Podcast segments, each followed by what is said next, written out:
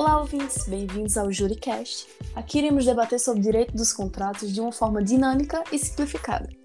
No episódio de hoje, trouxemos alguns especialistas para falar sobre as classificações dos contratos. Entre eles, Júlio Tavares, Heitor Queiroz, Iris de Paula, no caso eu, Lauren Villanova, Rania Freitas e Ana Carolina. Primeiro, a princípio, começar abrindo os trabalhos, meu amigo, advogado e professor de Direito da U F P E, Júlio Tavares. Fala aí, Júlio. Olá, Iris. É um prazer estar aqui com você, assim como também é um prazer estar com todos esses colegas de trabalho e amigos de vida. Bem, eu gostaria de iniciar minha apresentação falando sobre o contrato unilateral, visto que a classificação que eu iria abordar é sobre seus efeitos. Bem, o contrato unilateral, ou ele tem seus efeitos ou obrigações destinadas a apenas uma das partes, como, por exemplo, no contrato de doação, no qual a prestação é exclusivamente do devedor. Mas, Júlio, eu tenho uma pergunta. Como pode um contrato ser unilateral se uma, pessoa, se uma das premissas contratuais é o consenso de duas ou mais partes? Bem, Iris, isso nos leva a esse questionamento. Como é que o contrato, que é uma convenção que tem a premissa de se basear no consentimento de dois ou mais polos de relação, é, ter esse caráter unilateral? A resposta é simples. Na formação, ele é bilateral, porém estamos abordando sobre seus efeitos, e os seus efeitos, como obrigacionais, ele é apenas unilateral, pois é destinado a apenas uma das partes. E é aqui que dá para fazer um gancho com o bilateral, que vai ser o oposto. Ele, as partes agem em relação de reciprocidade, um pratica uma prestação, mas ao mesmo tempo cobra a obrigação do outro, e assim vice-versa. Então fica claro que os efeitos desse contrato são destinados a duas partes, sendo essa uma obrigação sinalagmática ou recíproca. Ah, entendi. Mas e no caso, a prestação no contrato bilateral deve ser equivalente? E qual é o critério de análise para sua equivalência? É, essa é uma pergunta bem frequente. As prestações, elas têm esse critério de equivalência baseado na subjetividade. As partes, elas decidem se compensa ou não entrar naquele negócio. Elas criam consenso entre seu sacrifício e seu ganho. E isso não tem algum critério objetivo. É apenas é, a decisão delas. E passo a palavra para o próximo participante, que é o Heitor Santana, especialista E em direito empresarial e societário. E ele irá falar sobre a formação dos contratos. Então, Júlio, é, como você estava falando sobre as questões de bilateralidade dos contratos, é, a gente tem dentro do, dos contratos as classificações por formação. Eles podem ser paritários, de adesão ao contrato tipo. E dentro dos, contra, dos contratos paritários, você tem a questão da liberdade entre os contratantes de livremente discutirem as discussões do, do contrato, porque eles estão em pé de igualdade. Ali, eles são duas pessoas que estão no mesmo nível, então, é, a partir do momento que eles estão nessa situação de igualdade, eles podem discutirem as cláusulas e quais são as condições para aquele contrato ser formado. O que não acontece no contrato de adesão, por exemplo, que ele, em, em regra, ele já é pré-redigido e suas cláusulas não podem ser modificadas. Isso acontece porque os contratos de adesão, eles normalmente vêm nas relações comerciais com empresas que é, de grande porte, que tem um monopólio do, do mercado. Então, você não tem a possibilidade de alterar nenhuma daquelas cláusulas. Ou você aceita todas, ou você rejeita todas.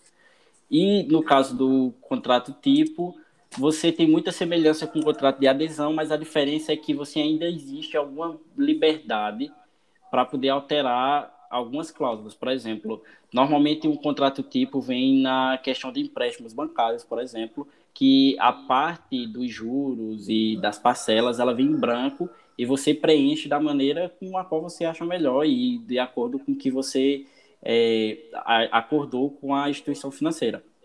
Acho que é basicamente isso que a gente pode tirar da, da formação dos contratos. Bem, Heitor, eu gostaria de perguntar a, a você sobre o monopólio que o contrato de adesão pode criar por conta que as empresas é, podem tratá-lo como uma imposição ao seu serviço. É, isso acontece porque dentro do, do contrato de, de adesão existe uma hipossuficiência entre a empresa e o contratante, e dentro disso se estipula que esse contrato ele não pode renegar direito fundamental e ele tem que respeitar todas as diretrizes do Código do Consumidor, tanto que em caso de, de rescisão contratual ou em caso de algum tipo de violação de direito por parte do, da empresa que estipulou o contrato, que formou o contrato, é, a jurisprudência é de que você dê preferência ao contratante e não à empresa, por conta da questão da hipossuficiência, e que o contrato ele precisa ser redigido em uma linguagem simples, para que o contratante ele consiga entender aquilo que ele está assinando, por mais que ele não possa alterar, entendeu? Bem, Heitor, muito obrigado pela explicação. Passo agora a palavra para a mestra em Direito na U F P E e professora da U S P, minha grande amiga, Iris, que irá falar quanto ao momento da execução do contrato. Muito obrigada pela palavra, meu amigo Júlio. E foi bem esclarecedor a fala do meu amigo Heitor, de vida e de trabalho. É, agora eu irei falar sobre quanto ao momento da sua execução do contrato, que é basicamente o momento que, o, que os contratos eles devem ser cumpridos. É algo bem simples e bem tipo, rápido, dá para explicar de uma maneira bem clara, e ela é dividida em três partes. É, execução instantânea, na verdade, três tipos, execução instantânea, diferida e quando o trato é sucessivo em prestações. A execução instantânea, como o nome propriamente diz, é consumo num só ato. Um exemplo disso é o pagamento à vista. Você faz o contrato, paga à vista, pronto, acabou ali.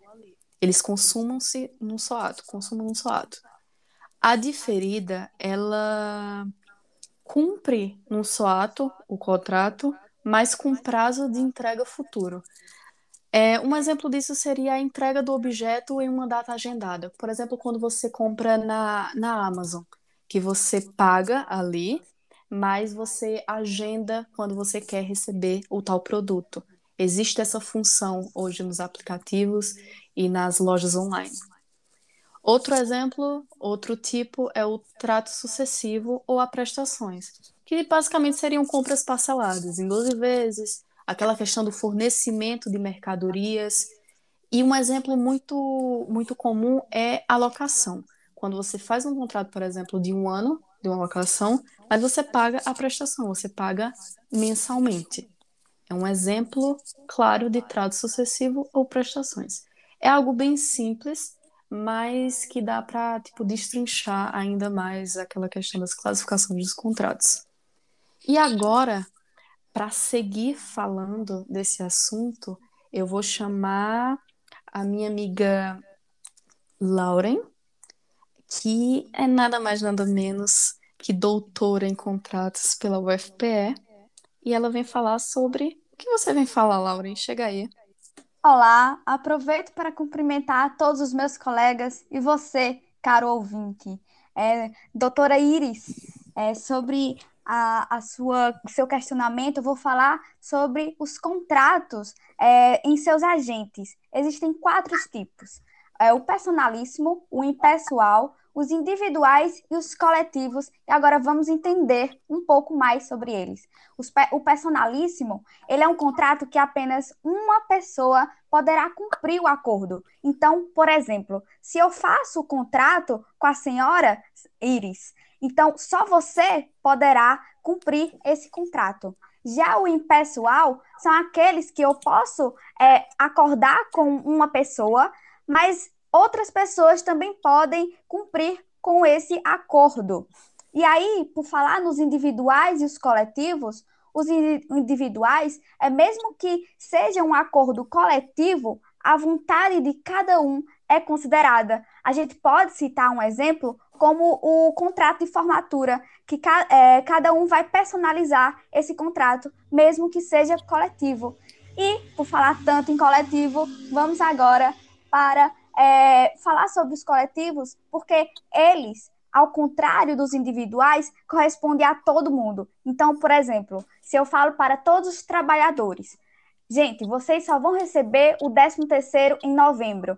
Eu não posso chegar e falar, ó, é, Iris vai receber em dezembro, Ana Caroline vai receber em, em novembro. Não, serão todos. Então, os contratos coletivos, eles vão ser basicamente para os contratos laborais. Bem, muito obrigada, Lauren, pela sua participação. Foi esplêndido sua explicação, mas agora vamos para mais outra aula com a professora da U F P E e advogada, minha grande amiga Rania, que vai falar quanto ao modo por que existem os contratos. Primeiramente, agradecer por estar aqui e parabenizar todas as explanações feitas pelos grandes e exímios colegas de profissão.